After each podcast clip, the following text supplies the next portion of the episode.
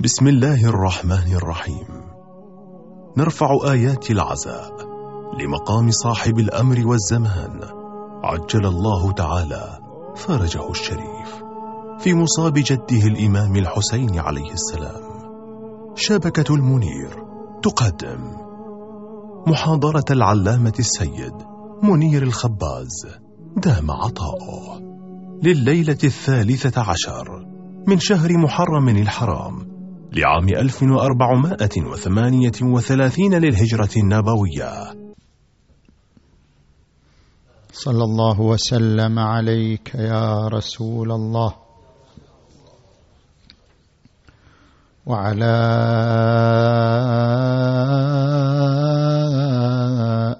أهل بيتك. المنتجبين يا ليتنا كنا معكم فنفوز فوزا عظيما. أعوذ بالله من الشيطان الغوي الرجيم. بسم الله الرحمن الرحيم. وجعلنا منهم أئمة يهدون بأمرنا. لما صبروا وكانوا بآياتنا يوقنون. آمنا بالله صدق الله العلي العظيم.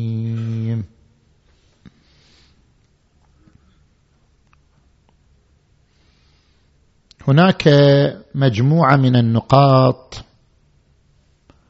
تتعلق بمحاضراتنا السابقة. هي موضع استفهام وسؤال لذلك أردنا التعرض لها للإجابة عن الأسئلة المتعلقة بها. النقطة الأولى أننا ذكرنا في محاضرات سابقة أن الإيمان شعور. ولكن هذا الشعور له أسباب. قد يكون سببه الوجدان قد يكون سببه دليل حساب الاحتمالات قد يكون سببه البرهان التجريبي. فهل أن الإيمان الذي يتردد ذكره في القرآن هو شعور؟ كما في قوله عز وجل والعصر إن الإنسان لفي خسر إلا الذين آمنوا. أو قوله آمنوا بالله وبرسوله. الجواب عن هذه النقطة الإيمان له ثلاث درجات. الإيمان العقلي والإيمان القلبي والإيمان الوجداني. وأعلى درجاته هو الإيمان الوجداني. مثلا الآن عندما أقيم علاقة مع أي إنسان آخر هذه العلاقة تأخذ مراحل ثلاث. مرحلة عقلية مرحلة قلبية مرحلة وجدانية. في البداية ألتقي بإنسان ظاهره الخير. لا أدري هل أقيم علاقة معه أم لا. هنا عقلي هو الذي يعمل في أول مرة. هل أن هذه العلاقة نافعة مثمرة؟ دينا دنيا. فإذا اقتنع عقلي بأن للعلاقة اثرا ومنفعة دينية أو دنيوية فتجاوزت المرحلة الأولى وهي الإيمان العقلي. ثم أصل إلى المرحلة الثانية مسألة تلقين القلب. بعد أن أدرك عقلي أن العلاقه مفيدة أقوم وألقن قلبي على ما أدركه عقلي. القلب هنا يطاوع العقل. أقول لقلبي ثبت لي أن هذه العلاقة مفيدة. ليش أنت خايف؟ ليش أنت قلق؟ لأن أحيانا القلب يقلق. حتى ولو كان الأمر واضح ترض إنسان يريد يأسس شركة يريد يأسس تجارة. قد يقتنع بجدوى الشركة لكن ما زال قلبه قلقا حذرا. اذا هنا أحتاج إلى المرحلة الثانية. بعد أن اقتنع عقلي بأن العلاقة مفيدة أعقد قلبي وألقنه على أن لا يخاف ولا يقلق ويمضي في هذه العلاقة. فأكون قطعت المرحلة الثانية. وهي المرحلة القلبية. بعد أن أعاشر هذا الإنسان وأرى فيه خصال الصدق والإخلاص أشعر بعلاقته شعورا وجدانيا. أصل إلى المرحلة الأخيرة وهي مرحلة الوجدان. أشعر بصدقه وبإخلاصه. الإيمان بالله كذلك. يقطع مراحل ثلاث. المرحله الأولى هي مرحلة الأدلة مرحلة الاستدلال العقلي. الذين يذكرون الله قياما وقعودا وعلى جنوبهم ويتفكرون. تفكرون يعني يعملون عقلهم وأدلتهم. ويتفكرون في خلق السماوات والأرض. ربنا ما خلقت هذا باطلا. سبحانك فقنا عذاب النار. هذه المرحلة العقلية مرحلة استحضار الأدلة على خالقية الله وحدانية الله. بعد هذه المرحلة يأتي مرحلة عقد القلب. بما أن الأدلة شاهدة على الله وفي كل شيء له آية تدل على أنه واحد فلأعقد قلبي على هذه الأدلة. فلأقل لقلبي كن مؤمنا مطمئنا بالله ما دامت الأدلة واضحة على خالقيته ووحدانيته. عقد القلب. ولذلك تشوف القرآن عندما يتحدث عن المشركين يقول هم مؤمنون عقلا لكن غير مؤمنين قلبا. وجحدوا بها واستيقنتها أنفسهم. أنفسهم يعني عقولهم. عقولهم لديها يقين بالله عز وجل. لكنهم لم يعقدوا قلوبهم على طبق عقولهم. وجحدوا بها واستيقنتها أنفسهم. اذا المرحلة الثانية هي مرحلة عقد القلب.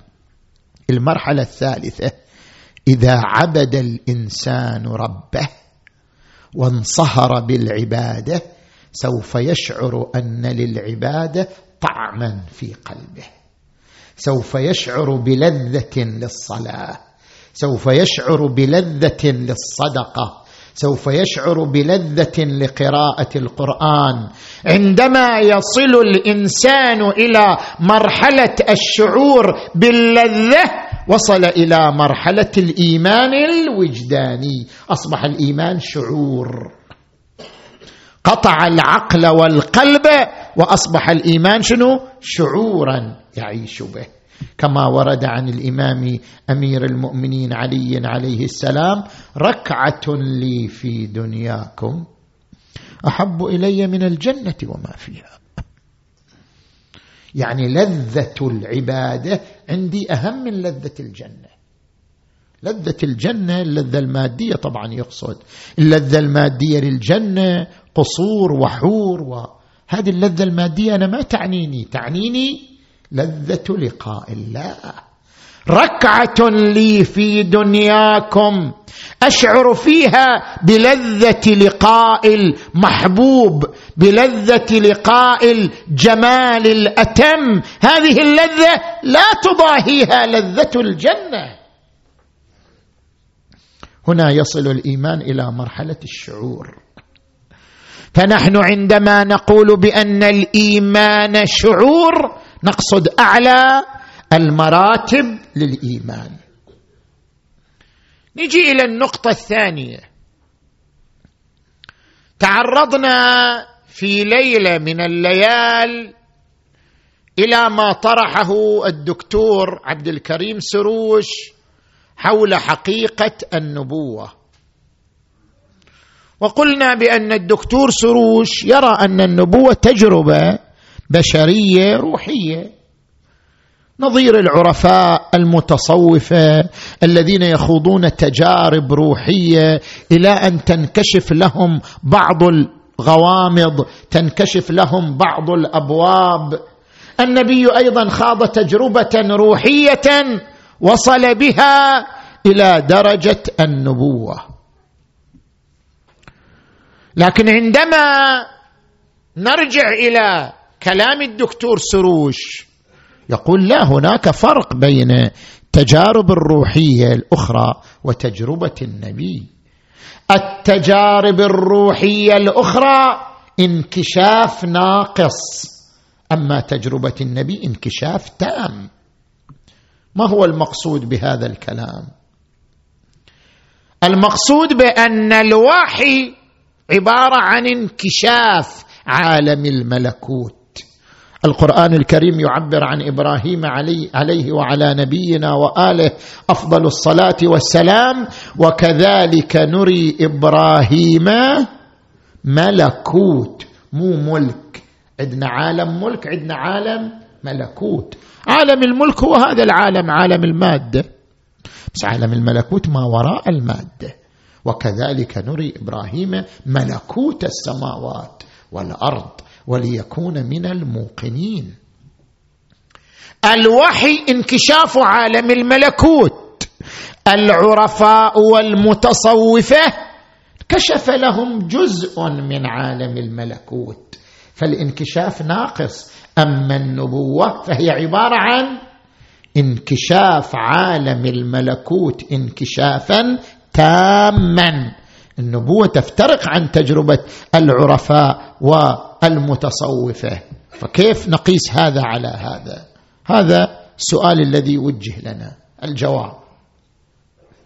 نحن عندما نرجع إلى كلام الدكتور سروش هو يقول الوحي انكشاف صحيح لكن يقول انكشاف في إطار الخصائص البشرية. كيف يعني انكشاف في إطار الخصائص البشرية خل أشرح لك الآن.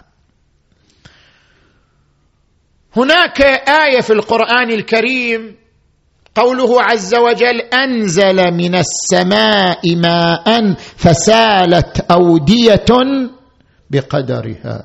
الماء ينزل من السماء لكن الوديان تأخذ من هذا الماء بقدرها. الوادي الصغير يأخذ ماء قليلا الوادي الكبير يأخذ ماء كثيرا. فكل واد يأخذ من الماء بحدوده وبمقداره مو أكثر. أيضا الله تبارك وتعالى عندما أفاض الوجود أخذ منه كل مخلوق بمقدار حدوده. الحشرة أخذت وجود صغير والحوت أخذت وجود كبير مليون مليار خلية في الحوت. فاذا الوجود مثل الماء الماء يفاض من السماء فتأخذ الوديان كل واد بقدره.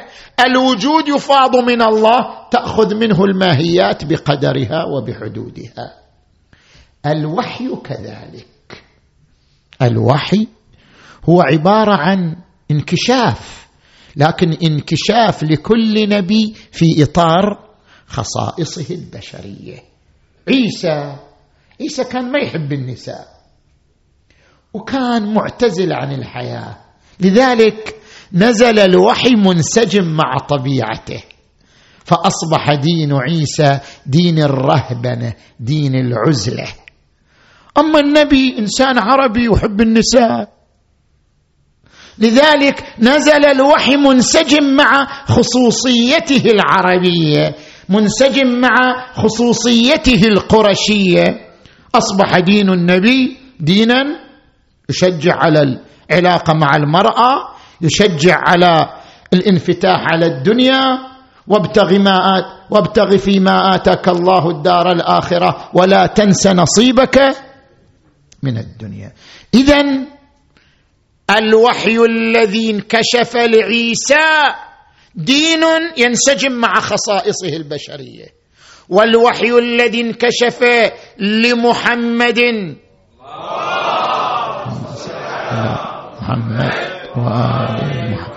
دين ينكشف ينسجم مع خصائصه البشرية. كأن الوحي مقاس يفصل على شنو؟ ثوب يفصل على مقاس النبي نفسه. هكذا ذكر الدكتور سروش. نحن نقول لا يمكن الجمع بين الانكشاف التام وبقاء الخصائص البشرية. ما يمكن الجمع بينهما. متضادان. الخصائص البشرية إما لها تأثير على الواحي اذا لم يحصل انكشاف تام انكشاف ناقص. صار مثل مثل العرفاء مثل مثل ال... وإما لا تأثير لها أصلا. اذا حصل على الانكشاف التام لكن لم يكن الوحي مفصلا على مقاسه ولا مؤطرا بإطاره البشري. اختلاف دين عيسى ودين محمد.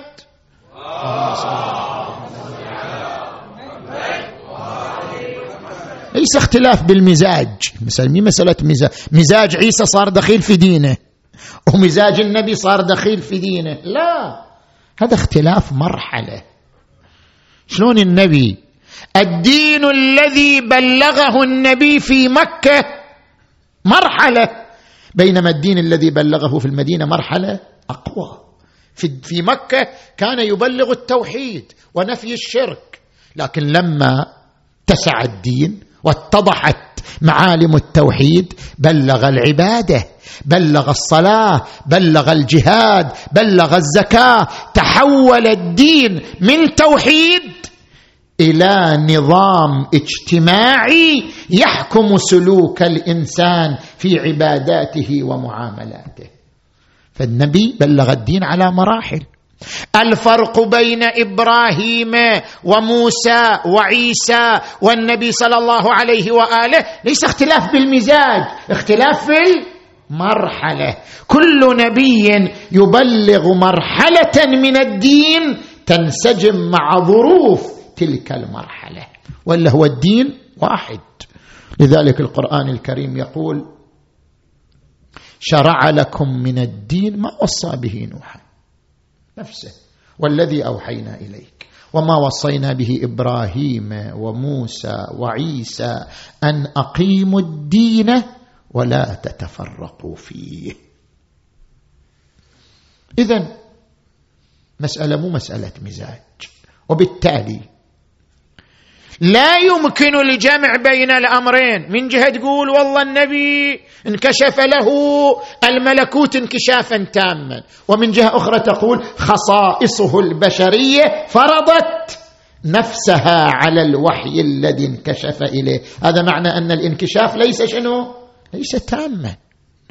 المقتضي للانكشاف موجود وهو التجربة التي خاضها النبي بحسب نظريته لكن المانع من الانكشاف موجود وهو الخصائص البشرية. فلا بد أن يقال الدين ينزل على الشخص المؤهل لنزول الدين عليه من دون دخل للخصائص البشرية في ذلك الدين. نجي الآن إلى النقطة الثالثة. ذكرنا في المحاضرات السابقة قاعدة اللطف. وقلنا مقتضى لطف الله بعباده أن ينصب لهم أنبياء وأوصياء. وأن قاعدة اللطف تفرض ضرورة النبوة وتفرض ضرورة الإمامة. هذا ما ذكرناه. قد يعترض على ذلك لأنه إذا كان مقتضى اللطف وجود الإمام اذا غيبة الإمام المهدي خلاف اللطف. إما أن تكون غيبة الإمام المهدي موافقة للحكمة اذا فاللطف لا يقتضي وجود الإمام. تتنازل عنها النقطة. وإما أن غيبة الإمام المهدي خلاف الحكمة.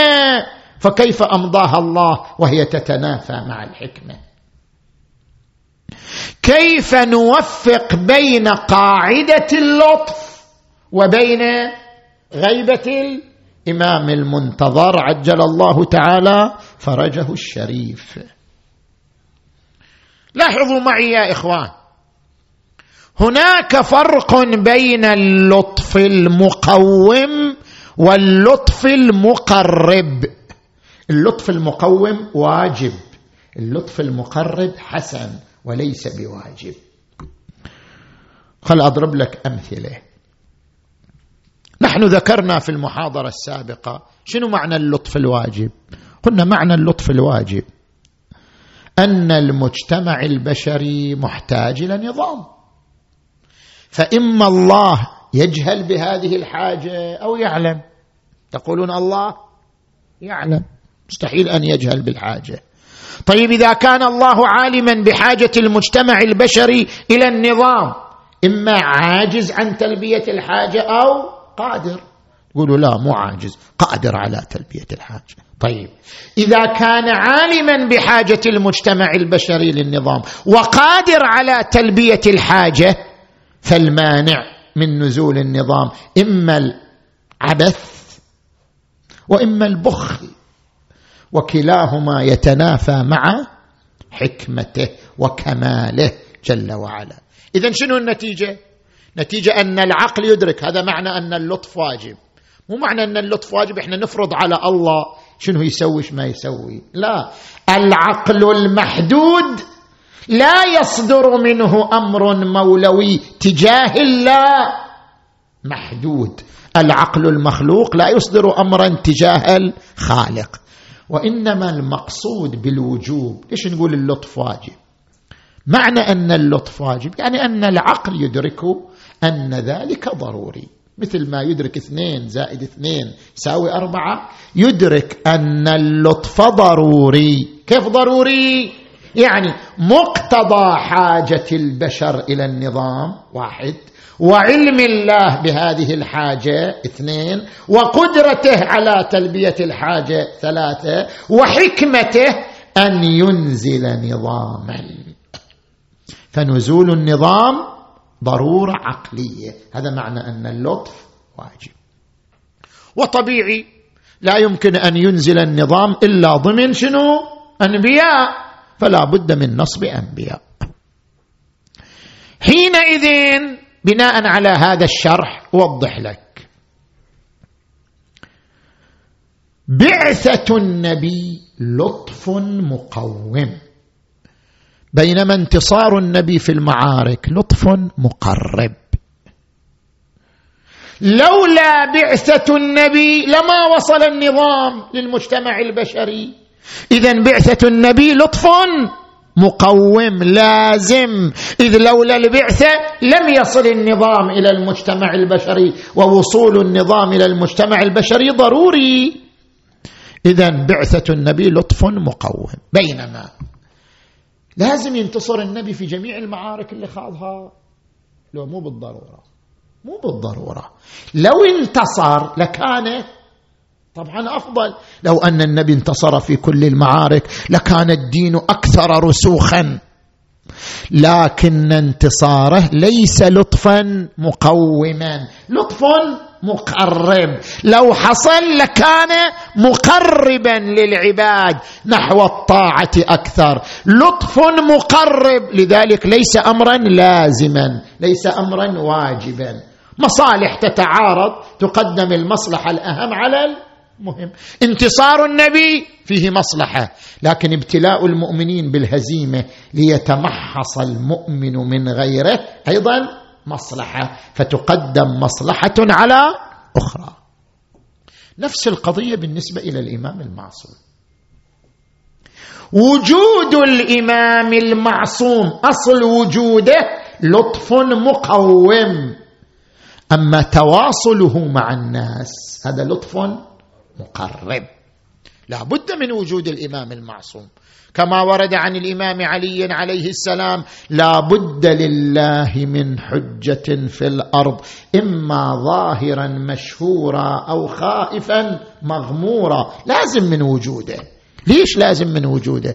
لحفظ الدين. الدين يحتاج إلى الحجة في أي شيء؟ في التبليغ في التفسير في التطبيق في الحفظ. أربعة أدوار يقوم بها الحجة. تبليغ تفسير تطبيق حفظ. الأئمة الطاهرون منذ جدهم محمد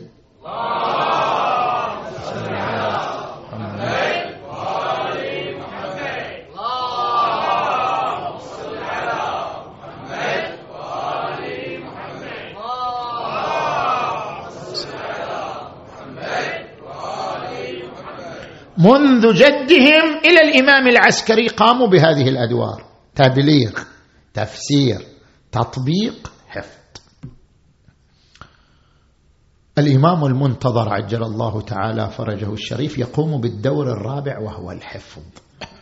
لا يمكن إهمال الدين.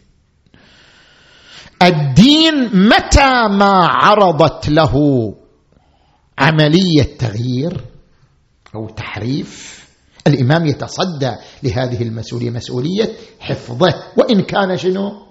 غائبا عن الأعين. لأن إحنا نعرف أن غيبة الإمام ليست غيبة جسدية غيبة عنوانية. يعني لا نعرف من هو الإمام والا هو. مع الناس يأكل ويشرب ويبيع ويشتري وينام ويتعب ويمرض ويسافر ويأتي ويعيش مع الناس. العيشه البشرية الكاملة. ليس غائبا غيبة جسدية. غائب غيبة عنوانية فقط. فقط ما نعرفه وإلا هو يعيش بين الناس. ولذلك أنت تقرأ في دعاء الندبة. بأبي أنت بنفسي أنت من مغيب لم يخل منا. يعني هو معنا ما خلا. بنفسي أنت من نازح ما نزح عنا. بنفسي أنت أمنية شائق يتمنى من مؤمن ومؤمنة ذكرا. فحنا هو معنا. وإن كنا لا نعرف شخصه لا نعرف عنوانه. زين. اذا الإمام بما أنه يعيش عيشة بشرية متعارفة فهو يقوم بمسؤوليته الرابعة ألا وهي حفظ الدين. متى ما تعرض الدين لخلل ما تصدى لحفظ الدين وسد ذلك الخلل. إما مباشرة أو من خلال العلماء الذين هم موضع تأييده وتسديده. اذا اصل وجوده لازم لازم يوجد إمام. لا تخلو الأرض من حجة لله لابد من وجود الإمام. لماذا؟ لأجل حفظ الدين فحفظ الدين لطف مقوم. لذلك لا بد من وجود الإمام أما تواصله فهو لطف مقرب. لو تواصل طبعا يبهج الناس أكثر يدفعهم للدين أكثر. ولكن إذا تزاحمت المصالح مصلحة تواصله ومصلحة امتحان المؤمنين وغربلتهم ليميز الخبيث من الطيب قدمت المصلحة الأهم على المصلحة المهم. نجي إلى النقطة الرابعة. ذكرنا في المحاضرات السابقة أن هناك ملازمة بين العصمه والامامه ما يصير إمام معصوم. لماذا؟ قلنا لأن الامامه عبارة عن الحجية. الإمام هو من كان حجة لله. حجه في قوله حجه في فعله حجه في تقريره يحتج به الله على الناس. الإمامة تعني الحجية. والحجية لا تجتمع مع الخطأ. كيف يكون قوله حجه وهو قد يخطئ؟ كيف يكون فعله حجه وهو قد يخطئ؟ اذا بما أن الإمامة تعني الحجية والحجية لا تجتمع مع الخطأ الإمامة تساوي العصمه هذا الذي طرحناه. ربما يعترض على ذلك. يقولون لا صحيح الإمامة تساوي الحجية. أما الحجية لا تساوي العصمة. قد يكون حجة وليس بمعصوم. الفقهاء حجج وليسوا بمعصومين. وقد ورد عن الإمام العسكري عليه السلام أما الحوادث الواقعة فارجعوا فيها إلى رواة حديثنا فإنهم حجتي عليكم وأنا حجة الله عليهم. الفقهاء حجج مع ذلك ليسوا بمعصومين. فتوى الفقيه حجة أحتج بها أمام ربي. أنني عملت بفتوى عالم. فتوى الفقيه حجة لكن الفقيه ليس بمعصوم. فاذا الحجية لا تلازم العصمة. الجواب. فرق بين الحجية المحدودة والحجية المطلقة. الفقيه فتواه حجة لكن فتوى حجتها محدودة. ليست فتوى الفقيه حجة على فقيه آخر. الفقيه فتواه حجة على من ليس بفقيه. فهي محدودة بهذه الجهة. مضافا إلى أن فتوى الفقيه حجة وليس كل ما يصدر منه حجة. افترض أن الفقيه أخبرك بأن هذا الثوب نجس. ليس كلامه حجة الان هذا تشخيص موضوع. تشخيص الموضوع هذا نجس أو لا هذا خمر أو خل هذا هذا تشخيص موضوعات. الفقيه وغيره على حد سواء في تشخيص الموضوع. فالذي هو حجة من قبل الفقيه فقط فتواه اذا فتوى الفقيه حجة محدودة لذلك لا تلازم العصمة. أما حجية الإمام فهي حجية مطلقة. كل ما يصدر منه فهو حجة. قول فعل تقرير. وحجة على كل من سواه. فبما أن حجيته مطلقة لذلك الحجية المطلقة مساوقة للعصمة ولازمه للعصمة. نجي إلى الأمر الأخير. ذكرنا فيما سبق أن الدكتور محسن كديور عنده كتاب اسمه القراءة المنسية وقال بأن الشيعة يعرفون قراءة واحدة للإمامة أن الإمامة هي النص والعصمة. لكن هناك قراءة للإمامة تختلف عن هذه القراءة وهي أن الإمامة بمعنى علماء أبرار. لا نص ولا عصمة. خوش علماء زينين. وقال هذه القراءة موجودة عند العلماء بس الشيعة ما يعرفوها. طبعا إحنا ناقشنا فيما سبق. قلنا لا يوجد أي دليل على أن لدى الشيعة قراءة أخرى لموقع الإمامة غير قراءة النص والعصمة. بل ذكرنا الأدلة على هذه القراءة هذا سبق الكلام. إنما هناك جزء آخر من النظرية من هذه النظرية نظرية القراءة المنسية وهي أن هناك قراءتين للإمام. قراءة أن الإمام يحمل خصائص فوق البشر وقراءة أن الإمام بشر كسائر البشر ليس له خصائص فوق البشرية. من تلك الخصائص هل أن الإمام مفوض؟ يعني يتصرف في عالم التكوين من قبل الله عز وجل. هل هو مفوض في التصرف في الكون أم لا؟ هذه من من الخصائص. من الخصائص أن الإمام لا يلي أمره إلا إمام مثله. هذه خصائص فوق بشرية. ما هو الداعي للاعتقاد بها؟ فدكتور محسن كديور يقول ممكن أن نعتقد بالإمامة لكن نعتقد أن الإمام ليس له خصائص فوق البشرية فليس مفوضا في التصرف في الكون وليس له خصوصية في دفنه وتجهيزه وقبره ومثل مثل الآخرين. نريد نركز على هالنقطه شيئا ما.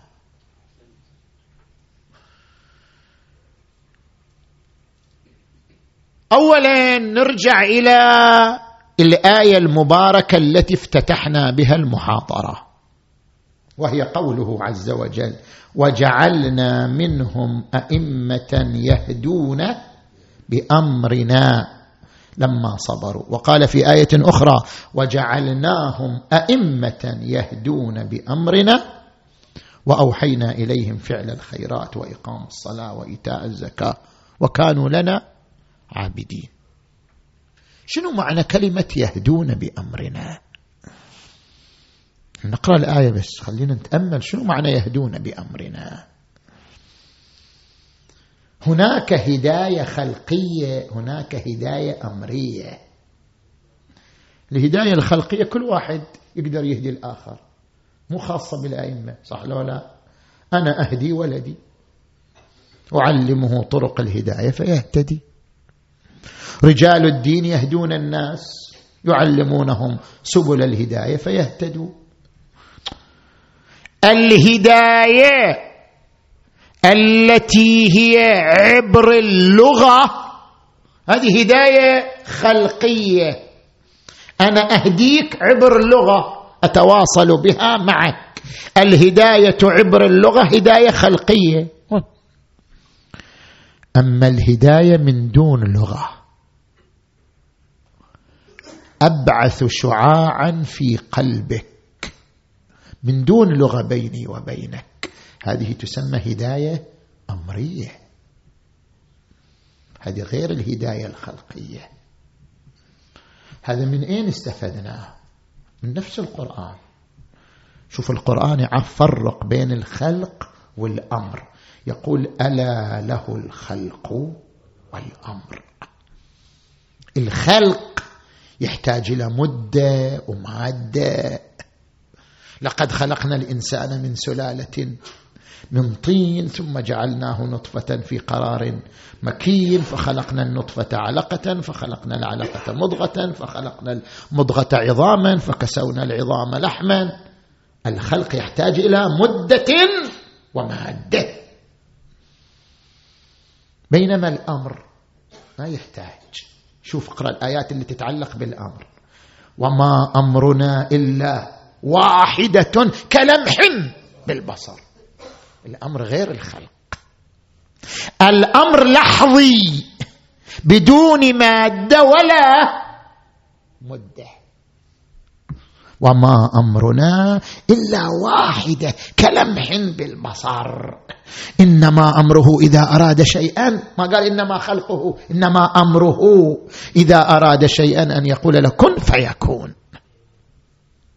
ولذلك عندنا موجودات أمرية عندنا موجودات خلقية. الجسد هذا يسموه وجود خلقي لأن الجسد وجد عبر مادة ومدة.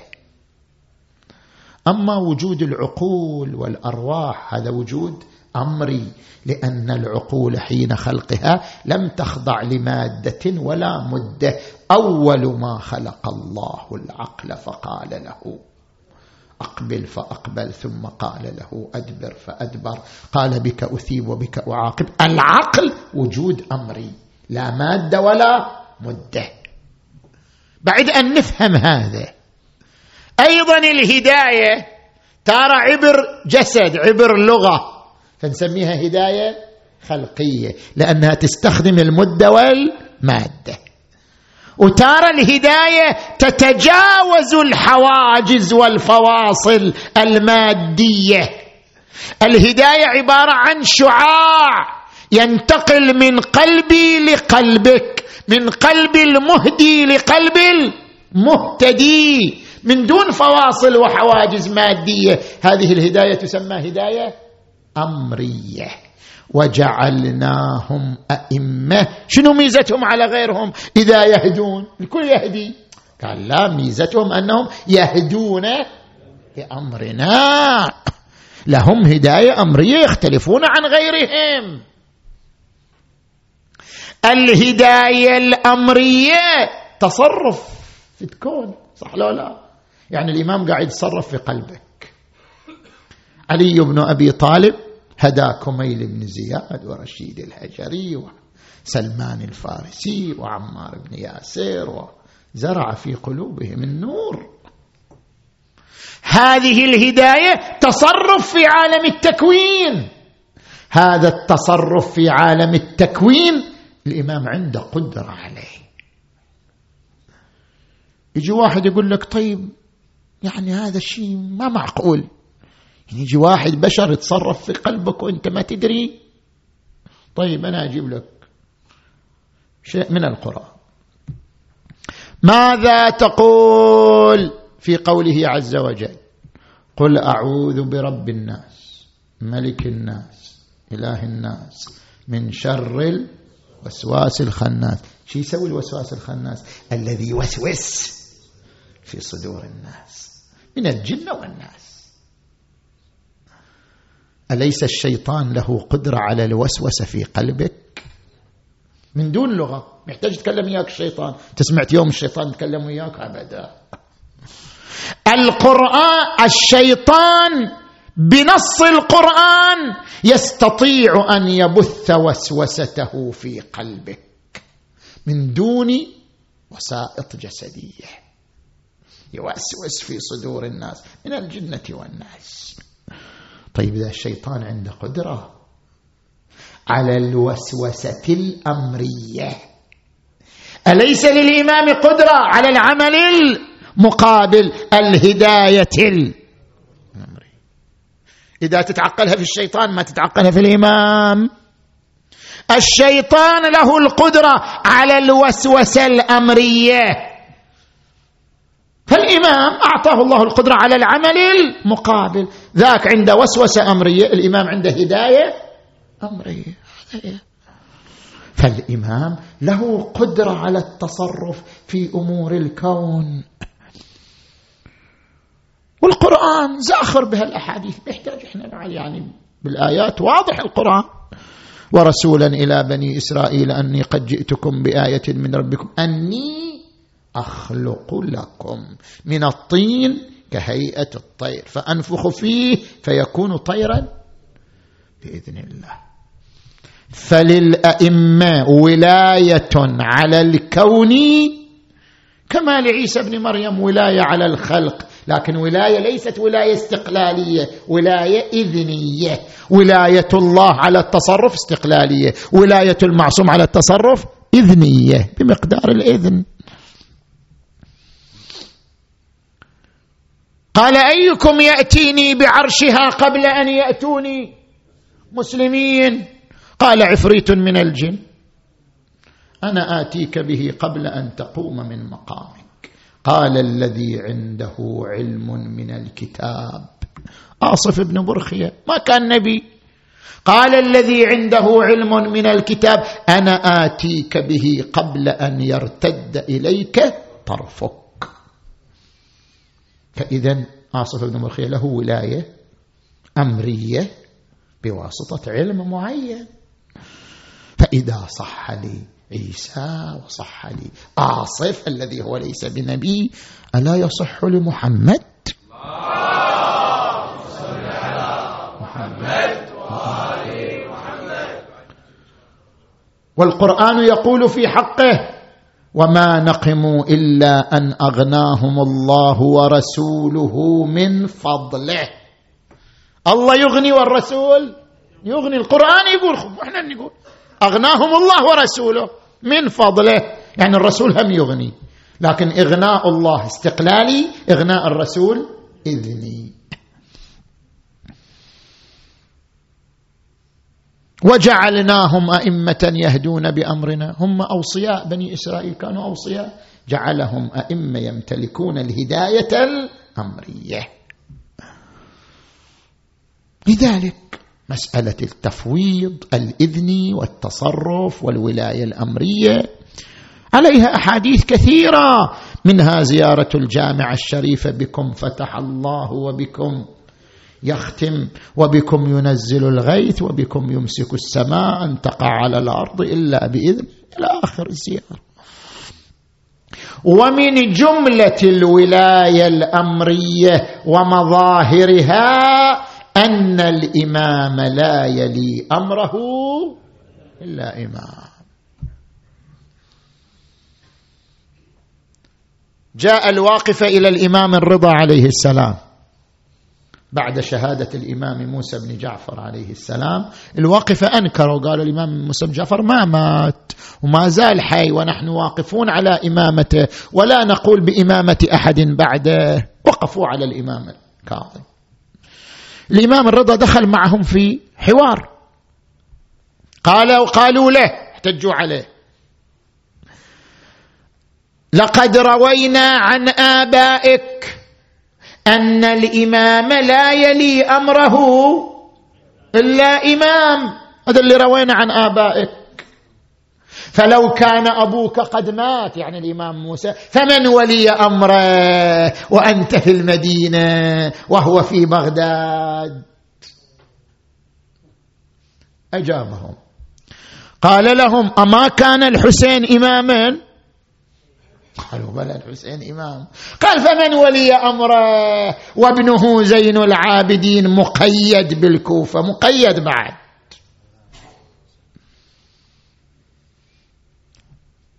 قالوا له الله الله مكنه وفك قيده وجاء به من الكوفة إلى كربلاء ولي أمر به. قال إن الذي مكن زين العابدين وهو مقيد. أن يأتي من الكوفة إلى كربلاء فيلي أمر ابيه مكنني وأنا حر بدون قيد. أن آتي من المدينة إلى بغداد فألي أمر أبي.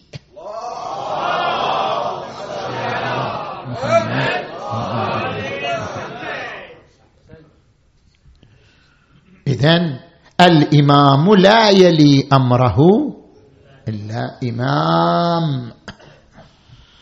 ولذلك الحسين بن علي ولي أمره خليفته زين العابدين. أقبل بنو أسد إلى الغاضريات. خرجوا النساء يستقين القرب. جو إلى المشرعه لما وصلوا إلى المشرعه شافوا جسد ملقى على المشرعه شنو هالجسد هذا؟ مقطوع الكفين. مفضوخ الظهر بلا راس والعلم إلى جانبه والقربه إلى جانبه.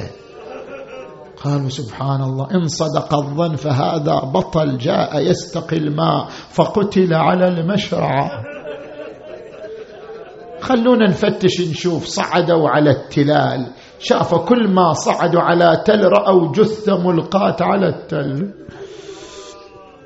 جسد بعد جسد جسد بعد جسد إلى أن نزلوا إلى الأرض فرأوا جثة من بعيد تظللها الطيور. من حرارة الشمس. أقبلوا إليها مسرعين وإذا بالرياح تسفي عليها. شنو هالجثة هذه؟ ما فيها عضو سالم. العظام ممزقة. وجناجن الصدر محطمة. والأوصال مبعثرة. لا إله إلا الله. اقبلوا إلى رجالهم. إما أن تقوموا بتجهيز هذا الإنسان أو أعطونا عمائمكم وسيوفكم لنقوم بتجهيزه. إن صدق ظننا هذا جسد الغريب أبي عبد الله. أقبل الرجال حفوا بالجسد الشريف. بينما هم مستغربون وإذا بغبره مرتفعه من ناحية الكوفة قالوا تنحوا عن الجسد لعل الآتي من جماعة ابن زياد تنحوا عن الجسد. وصلت ما بعد الغبرة وإذا بفارس على جواده. وقف الفرس نزل ذلك الفارس. وش هالفارس هذا؟ رجل نحيف عليه. يجر رجليه. قالوا لا إله إلا الله. سلم عليهم ردوا عليه ردوا عليه السلام. ما تصنعون هنا؟ قالوا جئنا لنتفرج. قال أصدقوني القول ولكم الأمان. قالوا إن كان لنا الأمان فاسمع جئنا لنجهز جسد الغريب. قال أنا ومعكم أيضا جئت لتجهيز أعينوني على ذلك. ها راح إياهم المشرعة وجهز عمه ودفنه أبو الفضل ها وإجا إلى الأجساد جدلا بعد آخر. دفن الأنصار دفن بني هاشم في قبر واحد حتى وصل إلى جسد الحسين. مد يديه من تحت الجسد فرفعه فتناثرت عظامه وتفرقت أعضاؤه. قال يا بني اسد أما عندكم بارية؟ البارية حصير من سعف النخل حصير. أما عندكم بارية؟ قالوا بلى جابوا الحصير إليه صار يجمع عظام عظما عظما. ركب عظام صدره ركب عظام فخذه ركب عظام ساقه وهو يجمع العظام. ساعة ولا هو قايم يدور في التراب يبحث في التراب. ماذا تبحث؟ ماذا تصنع؟ قال رأيت بريقا تحت التراب. رفع التراب عنه. وإذا هو السهم المثلث نابت في كبد الحسين. أخذ أرجعه إلى الجسد. بعد شوية بحث وإذا خنصر مقطوع. بعد شوية وإذا كفين مبتورتين. ما تركوا منه جزءا سالما. آه حسينا. لما في تلك البارية. رفع الجسد. قالوا نعينك. قال إن معي من يعينني على حمله وأنزل الجسد في الحفيرة. لما أنزل الجسد في الحفيرة طلع مرة ثانية. شو تريد؟ قال أريد طفلا رضيعا. ذبح على يدي والده ابحثوا عنه وياي بحثوا وجدوا الطفل تحت التراب جثة بلا رأس. جاب الطفل وأنزل على صدر والده خلاه ثم أهال التراب وجلس على شفير القبر وأن أنينا يقطع القلوب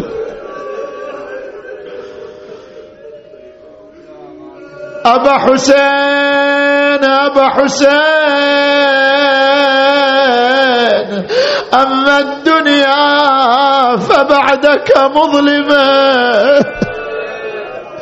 وأما الآخرة فبنورك مشرقة. حان ظهر على ابوه حسين والله يعلم بحاله. بدال الكفن والتابوت لف الضار يا وشالة. ولم الجسد المطشار يا ويلي وجمع وصالة. وإحنا له في قبره وقلبه من شطر نصفه. لو قلنا الجسد لما وجاب الخنصر المقطوع والكفين خلاها بقبره والجسد مجموع. سؤال سؤال هذا الجسد وين الراس؟ هذا الجسد وين الراس؟ راس على القنا مرفوع والله يا والله لقضي بالبكى ليلي ونهاري. غيرك ما شفنا يكفنونا في بواري. من عقب ما تبقى ثلاثة أيام عاري.